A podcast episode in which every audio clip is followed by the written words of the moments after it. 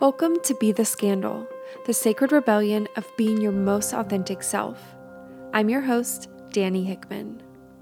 If you've been enjoying this podcast, I invite you to take a moment to rate my podcast and click subscribe. This helps people learn about Be the Scandal and gives them the opportunity to join this journey of radical self love. Now let's jump into the episode. I want to start this episode with a short story, one that, if I had to guess, you might really identify with. A few days ago, we had the opening call of the Sacred Rebel Collective. If you don't know about it, it's a membership that I created to support women in going from feeling stuck in their insecurities, low self worth, and overpowered by their inner critic to a life connected to confidence, sustainable self love, and liberated authenticity. And just as I share that mission statement, I just want to be present in the energy of what we're creating here. But that's not what this episode is about. So if you want to learn more about the collective and this membership, I'll put a link in the show notes so you can find it. But let's hop back to my story.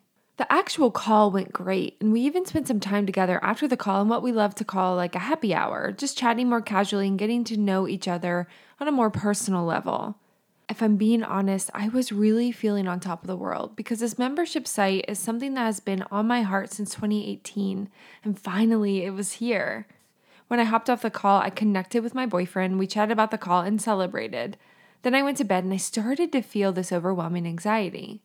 When I say I was feeling overwhelming anxiety, what it really was was panic deep in my chest. I had a moment where I was able to observe the intensity of the anxiety that was actually happening in my body, and I really thought, okay, I might actually have a panic attack. It was that intense. So at this point, when that anxiety is growing and growing, I'm laying in bed and I'm trying to get to sleep. So, what I'm doing is I'm trying to figure out why the heck am I so anxious? And honestly, I'm doing my best to make it go away. We've all been there, right? We feel that big, overwhelming emotion and just want to do whatever we can to make it go away. Now, it's slightly embarrassing to admit how long it took me to come to this moment, but I finally had a moment when I was like, wait a second, I'm not actually doing that thing that I teach. And that is to allow the emotion to exist without question, without prodding, just simply witnessing the emotion. So, in that moment, I shifted my approach to my body and what it was communicating to me. I had a moment with myself and simply said a version of, It's okay that you're anxious right now. This anxiety can be here. And now this is a teachable moment here because almost immediately the anxiety shifted. Now, it didn't go away, but it lowered it a bit, enough that I felt solid that I wasn't actually going to have a panic attack. And I'm not surprised that this happened because, like I said, this is what I teach. But it was exactly what I needed to do in the moment to support myself. Just give the anxiety permission to exist. I remember even saying to myself, it would make sense that you're anxious. You just birthed this big project into the world. It's here now, and you did a really good job. It's okay that you're anxious. And when I offered myself this validating statement, it lowered my anxiety even more, enough that I was able to go to sleep. But that's not where my story ends. I woke up that next morning and was anxious. Thankfully, I was able to sleep, but it was like my anxiety picked up right where it left off, and I'm sure most of you know what I'm talking about. I got out of bed and I started my morning routine, and then the thoughts started really coming in. Sometimes my inner critic can be quite thorough in the way that she berates me. I was having thoughts like that was the worst call you ever led. You did a terrible job. Everyone hates you. And different variations of these thoughts kept rolling through my head. And if you've ever had your inner critic on a tirade, you know exactly what this feels like. It's overwhelming, and for me, it makes me want to shut down and hide. At this point, I'd resolved that I should just go and hide in a hole and forget this collective altogether. My inner critic is that good because she knows exactly what buttons to push. She knows which thoughts to feed me from the Rolodex of old negative beliefs about myself. But thankfully, I'm not new to interacting with this part of me. I took a moment, and when my boyfriend woke up, I told him how I was feeling, what I was thinking. And being the honey that he is, he reminded me that I wasn't having any of those thoughts or emotions directly after the call. It was actually quite the opposite.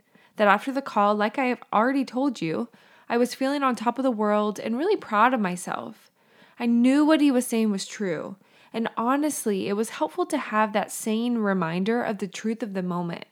Which, by the way, can be really helpful when you feel stuck in your negative inner narratives. Sometimes it's helpful to use someone else's eyes when ours feel clouded by the inner critic. So, in this moment in the morning, after being able to shift my perspective slightly, I took a moment and did a version of what I had done the night before. I allowed my inner critic to exist and allowed her to be present in this moment. I stopped trying to fight her and I stopped letting her beat me down. I simply just said, Okay, you're here, and it's okay that you're here. This is inviting in that witnessing energy again. Instead of working against ourselves, my invitation here is to work with ourselves in collaboration with ourselves and allow parts of us to exist, the emotional parts, and the ones that have a lot of opinions, like the inner critic. And I do this because here is what I know to be true the inner critic was born out of necessity. The critic feels like they need to exist to protect us and keep us safe and connected to those around us. So if we come at this part of us with force and try to get it to stop what it's doing, the critic will simply get bigger and louder because this part thinks they have a job to do. Imagine getting a soldier to not defend and protect. They are trained for that job and it's their instinct. So, my invitation for you, if your inner critic is loud, is to bring compassion and attunement to your interactions with this part of you. And like I used the other day, I like to use a version of thank you for protecting me. I know you have an important job. And then a statement that really gives this part permission to exist. So something that could sound like it's okay for you to be here. This attunement can at least give you a little breathing room so that you can deepen your curiosity and reclaim the driver's seat of your thought bus. And if you're wanting to deepen your curiosity even more, I invite you to add a version of this question and imagine you're actually talking to your inner critic and asking them, What are you protecting me from? Or a version of, What would happen if you didn't do this job? And just notice the answer that comes up for you. I personally don't think the inner critic is inherently bad. Yes, this part of us gets a bad rap. But here's my question Why would we hate or shame a part of us that, again, was born out of necessity and is doing the job that they know how to do? a job that I would argue at some point did in fact keep you connected to those around you. This doesn't mean we need to constantly be shaming ourselves or just give our inner critic full reign. But when we can acknowledge and accept the function of the inner critic, it can make your life a lot easier when this part of you pops up. Now, what I'm about to say is a pretty brief invitation to what I'm saying here, but I really want to be sure to just say it quickly here in this episode. Once we understand the function of the inner critic, aka why this part of you is being so mean to you right now, we can support ourselves in getting this need met in a healthier, more expansive way than the self shaming that the inner critic is going to. For example, in my story, my inner critic was trying to protect me from vulnerability. So I supported myself by reminding myself the amount of vulnerability was safe and there wasn't actually anything I needed protected from. There was also a level of protection from the potential emotional pain of rejection, which again was something I could remind myself because I'm an adult and I've had a lot of life that I've lived, that I can cope with this rejection if and when that happens. And really look at the evidence to support that the likelihood of that happening within this collective, and more specifically within that call, wasn't very high. And I want to end here Sometimes the inner critic just needs permission to exist and a boundary, a reminder that you can cope with what it's trying to protect you from. Thanks for tuning in to this episode of Be the Scandal. If you like what you heard, don't forget to click subscribe so that you can join in on the sacred rebellion of being your most authentic self.